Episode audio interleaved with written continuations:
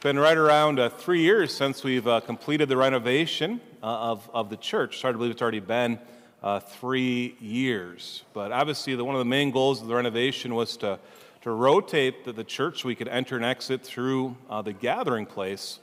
But other big thing we wanted to do for the renovation was to add a permanent baptismal font. We thought it was important with the church named St. John the Baptist to have a permanent uh, baptismal font. Uh, previous to this, Actually, when I got here, the font that we were using, I think had been bought at Walmart in 1993 as a, as a flower vase. And then we switched it to buy another one on wheels from a different church for about five years. We thought it was really important to have something that was very significant uh, as well as kind of symbolize the importance of baptism. As we started to kind of work on how to incorporate that into the renovation, we had to look at both theological and practical uh, realities. One of the theolog- theological things we wanted to make sure was that it symbolized, you know, uh, kind of the eighth day. Uh, it's kind of the old way of baptismal fonts. If you go to Jerusalem, uh, the Holy Land, or even Rome, you're going to see a lot of times it's, a, it's an octagon because it represents, you know, that eighth day, the coming uh, of Christ again, and stuff like that. We also want to make sure that it was uh, big enough for having baptisms by immersion. And it was nice this past Easter Vigil uh, to have a couple adults who wanted to receive the sacrament of baptism, and it was an immersion baptism. People think, Father, it must be cold in there. Well, no, no, no. We made sure we installed a heater as well. People say, What type of heater? It's a hot tub heater. That's what type of heater it is. But it's not a hot tub, right? And, uh, but it was very, very peaceful for uh, the two uh, catechumens now, obviously newly baptized. Another thing we want to make sure is the baptismal font was placed kind of near the back of the church, the entrance of the church, you could actually say. And the reason for that is because baptism is the entrance into, of course, we know, becoming a Christian. Let's say you go to uh, uh, churches in, in, Rome or in any place in Europe, a lot of times the baptismal font is actually found in the bell tower. The reason why is because uh, before you could enter into a church, you'd have to be baptized. Even little infants could not come into a church until they were baptized. So it signifies kind of that entrance into the church. Now, a practical reality we want to make sure of as well was that it wasn't used as a swimming pool for little kids. And that's why it's a little bit higher up than maybe, you know, other baptismal fonts that you may have seen. But when I've been to different churches, I've seen a lot of churches have to put signs on the baptismal font that say, please do not let your kids play in the holy water. And I didn't think that would be appropriate for us. So it's a little higher up, and you have to be kind of, you know, a certain, certain age. People put your hand in the water and to, to dip your hand in the water and make the sign of the cross. Now, kids, of course, always want to do uh, what their parents are, are doing. And so the kids always, if you look close at the baptismal font, they're always trying to climb up there and dip their hands in there, everything like that. But sometimes they still can't do that. And in those cases, of course, we have the parents help them out. Other times, kids look for other opportunities to try to dip their hands in holy water or something like that as well. Actually, this last week, a, parishioner came and said, Father, I got to tell you a story. She said, I was at Mass a couple weeks ago, and we went downstairs to the gathering place uh, bathroom, and sure enough, you know, as we were finishing, I was washing my hands. I looked, and my son wasn't next to me, so I went and tried to find him in the bathroom, and next thing I know, he's in the handicap stall, and I see him place his hand in the toilet and make the sign of the cross. And I thought, this kid wants to emulate their parents. And I also thought, please tell me that it was flushed. And the answer was yes, it was good to go, right? So sure enough, the, the mom washed the hands kids over and over again. But just imagine this little kid, all they want to do is kind of make that sign of the cross like their parents uh, do. But of course, we know that there's a difference between water in a toilet bowl or a sink or water even at home or water from a, from a, you know, a, a Culligan water fountain compared to what we do when we come here. So, what we do when we come and dip our hand in the baptismal font is we're blessing ourselves with holy water.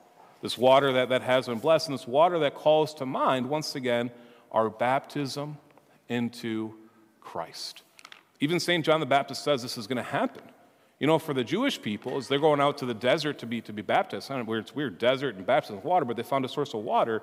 It was to kind of wash themselves and purify themselves of any sort of, of sin, but it was more of a symbolic thing. St. John the Baptist says this I am baptizing you with water, but one mightier than I is coming. I am not worthy to loosen the thongs of his sandals. He will baptize you with the Holy Spirit and fire. And of course, you know, when we are baptized into the Catholic faith, when we baptize in any Christian faith, if it's a proper formula, it's what? I baptize you in the name of the Father and the Son and the Holy Spirit. So we're baptized into this Trinity, in this communion with God. And baptism is not just a symbol. It's not just something you check off the list like, okay, we got our child baptized, grandma and grandpa are happy. That's not what baptism is about. Baptism actually is the most important day of your life.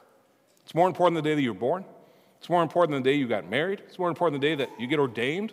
Baptism is the most important day of your life because now, when you are baptized, there's an indelible mark that happens in your soul that you are now claimed truly as a Christian that Christ will be your ruler, Christ will be your Savior, Christ will be your everything. Your soul changes on the day of your baptism.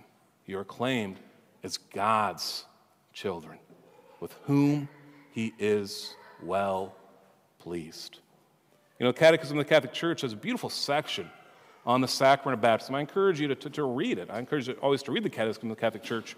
But I want to read three paragraphs from the Catechism. It's actually the last part of the section on baptism. And it speaks more about this indelible mark and what happens when we are baptized.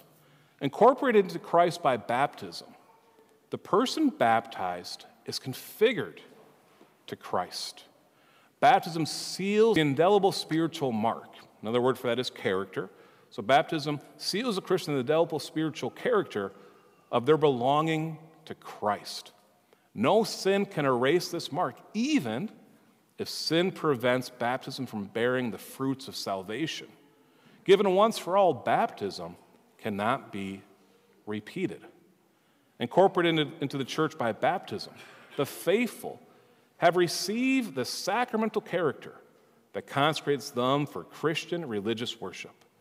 The baptismal seal enables and commits Christians to serve God by a vital participation in the holy liturgy of the church and to exercise their baptismal priesthood by the witness of holy lives and practical charity. The Holy Spirit has marked us with the seal of the Lord for the day of redemption.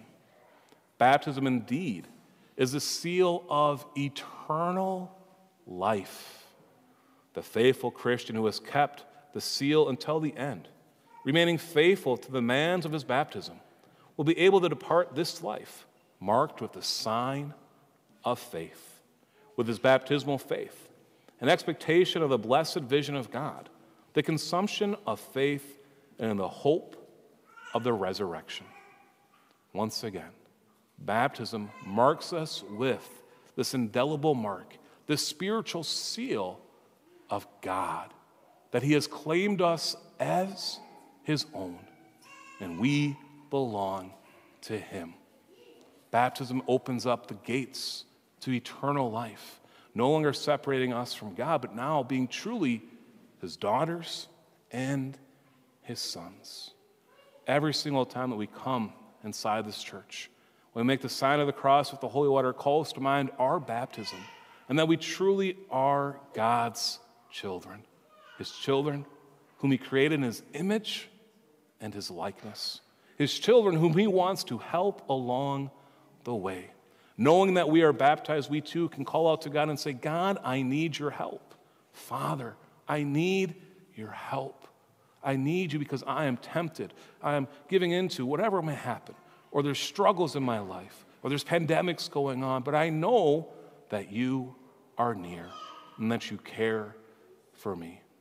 And all we have to do is call to mind that we truly are his children and that he will continue to protect us, to lead us, to guide us, and to save us because we truly are his children, baptized into him by the Father and the Son and the Holy Spirit, and that we too will hopefully be able to hear the words that Jesus heard as well You are my beloved Son.